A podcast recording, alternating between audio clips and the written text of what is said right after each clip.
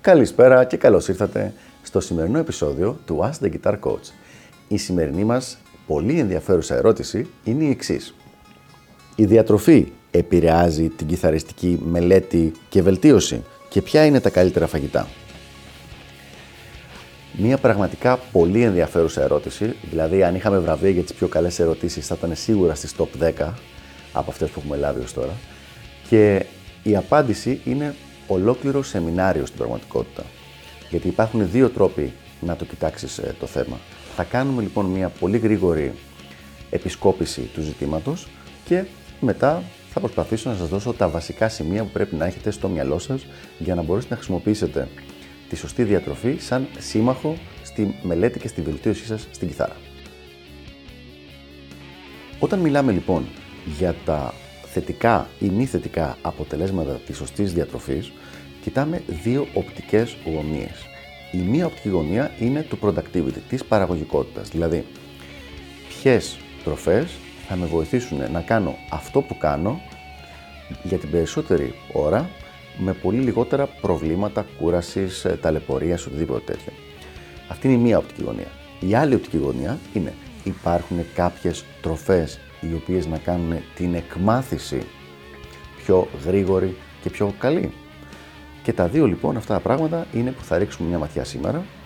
Πολύ πολύ γρήγορα το ξαναλέω και κάποια στιγμή θα έχουμε κάποιο αφοσιωμένο ε, βίντεο σε κάθε μια από τις δύο αυτές κατηγορίες.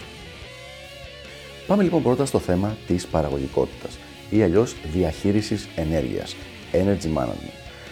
Να ξεκαθαρίσω από την αρχή ότι αυτό και γενικότερα όλο αυτό το βίντεο θα έχει σχέση με ανθρώπους οι οποίοι ασχολούνται πολλές ώρες την ημέρα με τη μουσική και οι οποίοι θέλουν να κρατάνε ε, τουλάχιστον για ένα εξάωρο ε, ένα υψηλό επίπεδο μελέτης χωρίς να έχουν ανεβοκατεβάσματα, σκαμπανεβάσματα στο παίξιμό τους, στα επίπεδα ενέργειά τους και όλα αυτά τα θέματα.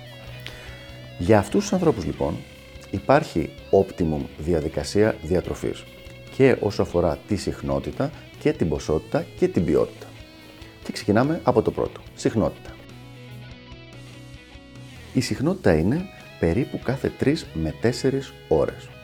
Ο λόγος που γίνεται αυτό είναι για να κρατηθούν σταθερά τα επίπεδα ινσουλίνης στο αίμα και η ινσουλίνη όταν έχει είτε πολύ μεγάλη αύξηση είτε πολύ μείωση υπάρχει σαφέστατη διαφορά στην διάθεση, τη συναισθηματική διάθεση, η οποία επηρεάζει σίγουρα τη μελέτη.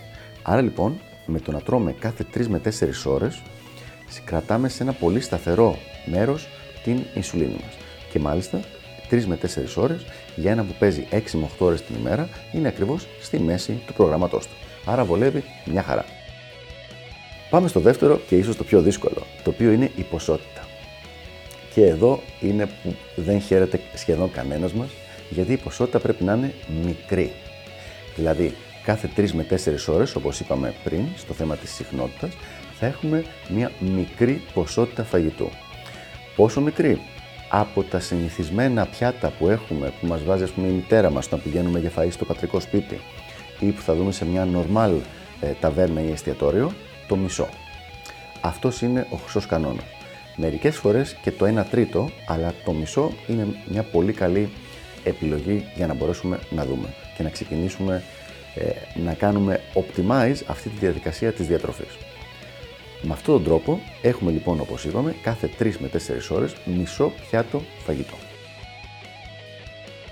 Πάμε λοιπόν να δούμε τώρα το τρίτο μέρος της εξίσωσης. Είπαμε το κάθε πότε, είπαμε το πόσο και τώρα πάμε στο τι πρέπει να τρώμε. Όπως είπα και πριν, κάποια στιγμή θα κάνουμε ένα βίντεο που θα ασχολείται με αυτό το θέμα πολύ αναλυτικά, αλλά μπορούμε να δώσω από τώρα κάποιες βασικές ε, οδηγίες, κάποιες βασικές συμβουλές. Και για να δούμε λοιπόν. Δίνουμε έμφαση σε πρωτεΐνες, λαχανικά και λιγότερα υδατάνθρακες. Επίσης θέλουμε υγιή λιπαρά, δηλαδή τροφές που να έχουν αρκετό ω3, ε, τροφές που να έχουν μέσα ελαιόλαδο, ή να έχουμε βάλει ελαιόλαδο κατά πάσα πιθανότητα. Λοιπόν, πράγματα τα οποία θα μας κρατήσουν ένα σταθερό επίπεδο ενέργειας και θα βοηθήσουν επίσης και στην εγκεφαλική δραστηριότητα. Τι πρέπει με λίγα λόγια να αποφεύγουμε; Αποφεύγουμε πράγματα που έχουν πάρα πολύ αλεύρι και γενικότερα επεξεργασμένους υδατάνθρακες. Γενικότερα τα άσπρα, αποφεύγουμε τα άσπρα, δηλαδή ε, ψωμί, ζάχαρη, πίτσα, πίτες από σουβλάκια.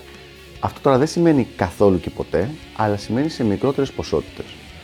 Γιατί επηρεάζουν αρκετά τα επίπεδα ενέργειας και αυτό είναι κάτι το οποίο πρέπει να μανατζάρουμε σε μόνιμη βάση όταν είμαστε σε συντατική περίοδο μελέτης και προσπάθειας βελτίωσης στη μουσική.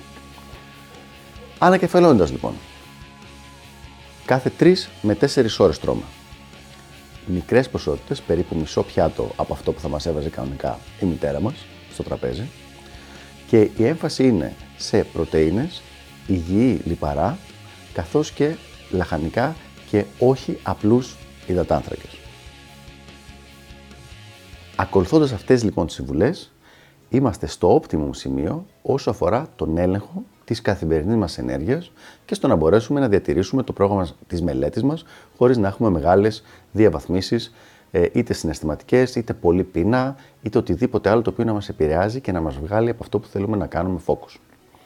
Να ξεκαθαρίσω ότι αυτές οι συμβουλές είναι πολύ αντίστοιχες με αυτές που δίνονται σε CEOs μεγάλων εταιριών για να μπορούν να κρατάνε σταθερή παραγωγικότητα για 10, 12 και 15 ώρες την ημέρα, κάτι που τους χρειάζεται στις θέσεις που βρίσκονται για να μπορέσουν να κάνουν και να εξελίξουν τις εταιρείες τους.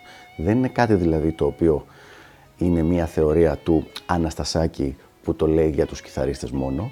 Είναι τρόποι για να χρησιμοποιήσεις την διατροφή σου για να μπορέσεις να ελέγξεις τη διάθεση ε, και την παραγωγικότητά σου στη διάρκεια της ημέρας. Πριν σας χαιρετήσω λοιπόν, δεσμεύομαι ότι σε βιντεάκι σύντομα θα έχουμε πλήρη ανάλυση των διατροφικών συνηθιών για να μπορέσουμε να βελτιώσουμε το πώς κρατάμε την πληροφορία μέσα στον εγκεφαλό μας και πόσο γίνεται με λιγότερη δυνατή μελέτη να έχουμε τη μάξιμο βελτίωση και πάλι χρησιμοποιώντας την σωστή διατροφή. Αυτά λοιπόν από μένα. Ελπίζω να βοήθησα στο συγκεκριμένο θέμα και τα λέμε στο επόμενο επεισόδιο του Ask the Guitar Coach. Γεια χαρά!